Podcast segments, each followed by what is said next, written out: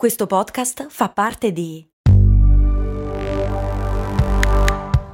Voice Podcast Creators Company. Ehi, ma tu lo sai cosa potevi comprare nel 1860 con l'equivalente di 10 euro di oggi? Beh, potevi comprare una casa e nel 1950 una piccola barca. Negli anni 70, sempre con 10 euro, potevi comprarti un vestito elegante. E oggi, con 10 euro, cosa puoi comprare? Un chilo di pane, un kebab? Effettivamente non un granché, ma puoi comunque investirli per il tuo futuro. Come? Beh, su Scalable, un'app che ti mette a disposizione gli strumenti essenziali per costruire una cultura del risparmio. Ti consente di investire in modo flessibile in azioni, ETF e fondi creando piani di accumulo automatici a partire da un solo euro.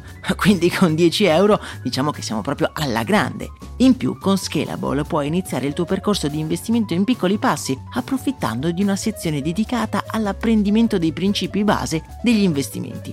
Amplia le tue conoscenze finanziarie e fai crescere i tuoi investimenti nel tempo. Scopri Scalable per i tuoi investimenti. Link in descrizione.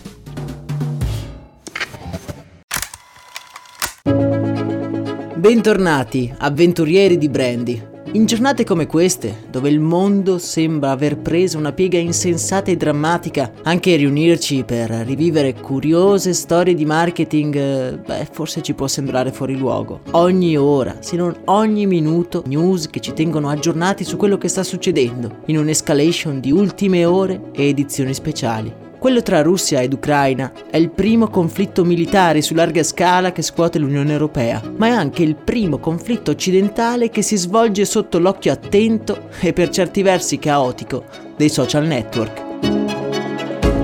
Con l'avvento di Internet abbiamo visto il proliferare di piattaforme in grado di creare connessioni tra individui che in altri modi non sarebbero potuti venire in contatto gli uni con gli altri. Facebook, Instagram e soprattutto Twitter stanno da anni combattendo la loro stessa natura di specchio dell'attualità. Un ruolo non richiesto, ma che gli utenti hanno finito di affidare loro. I problemi principali sono ovviamente quello delle fake news da una parte e della diffusione di notizie scomode dall'altra. A differenza della Cina, la Russia è sempre stata molto attenta e abile alla propria propaganda social. Da anni ormai incoraggia una comunicazione scherzosa che non si prende troppo sul serio a base di meme inerenti al proprio leader per minimizzare le conseguenze sociali delle azioni politiche e militari dello stesso. Vi ricordate qualche anno fa i meme su Putin e dei gattini e di lui a cavallo? C'è chi dice che quelli erano tutti contenuti pensati ad hoc per umanizzare e distogliere l'attenzione dei media dalle azioni reali di Putin.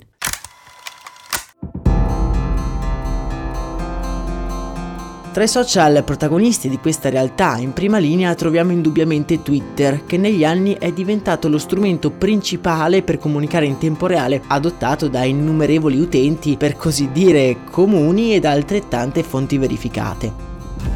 Il conflitto tra Ucraina e Russia ha spostato l'asticella ancora più in alto. Il leader ucraino Vladimir Zelensky lo utilizza per tutte le comunicazioni ufficiali, incoraggia la popolazione alla resistenza e dialoga in modo diretto con capi di Stato, addirittura arrivando a chiedere aiuto ai grandi imprenditori occidentali. Non ultima la notizia di come Elon Musk abbia risposto ad un appello del governo ucraino attivando su tutta la regione i satelliti Starlink in modo da garantire connessione internet malgrado i tentativi oscurantisti dell'offensiva russa. Guardando inerme l'evolversi di questa drammatica situazione, aggiornando il mio feed di Twitter più di quanto sia consigliabile fare, la mia mente ha ripescato nella memoria la storia di tre ragazzi che in un ufficio, in un tempo di difficoltà, decidono di puntare tutto su una nuova idea, un'idea di condivisione in tempo reale. E chissà se quel giorno loro avrebbero mai pensato l'importanza che quella decisione avrebbe giocato negli anni a venire.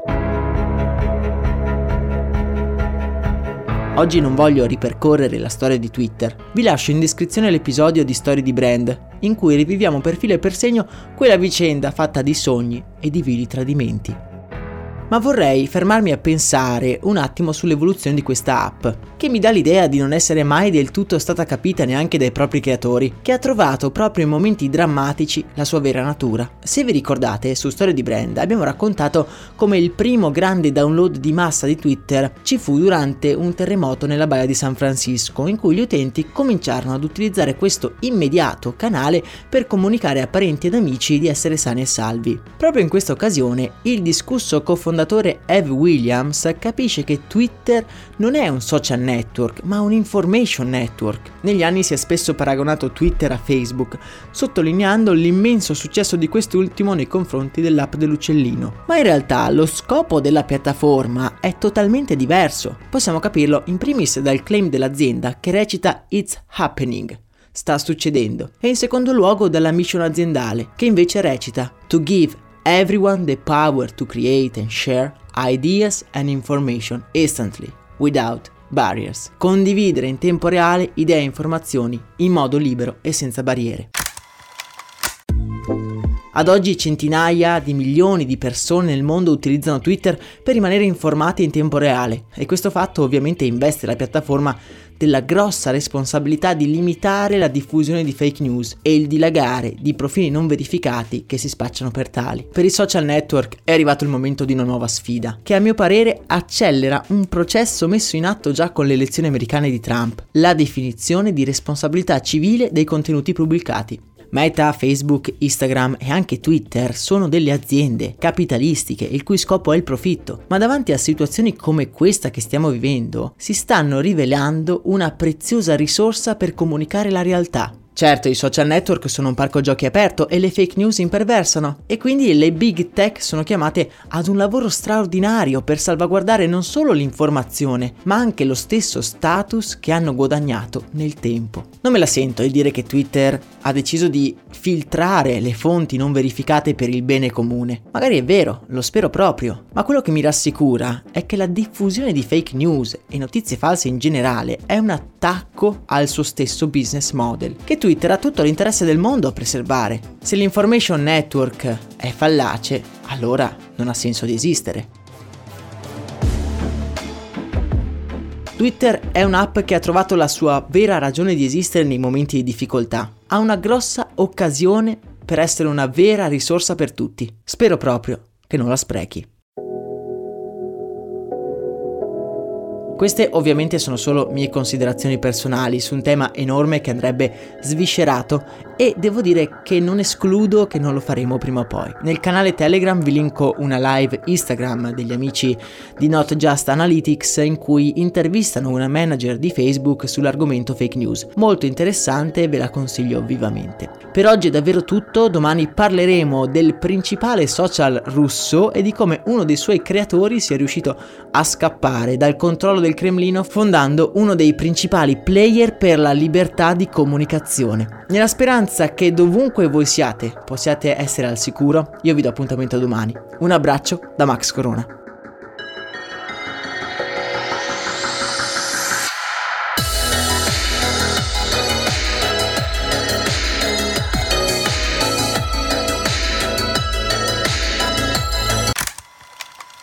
I'm Sandra, and I'm just the professional your small business was looking for. But you didn't hire me because you didn't use LinkedIn jobs. LinkedIn has professionals you can't find anywhere else, including those who aren't actively looking for a new job but might be open to the perfect role, like me.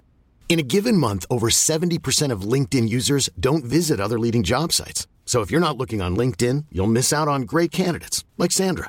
Start hiring professionals like a professional. Post your free job on linkedin.com/people today.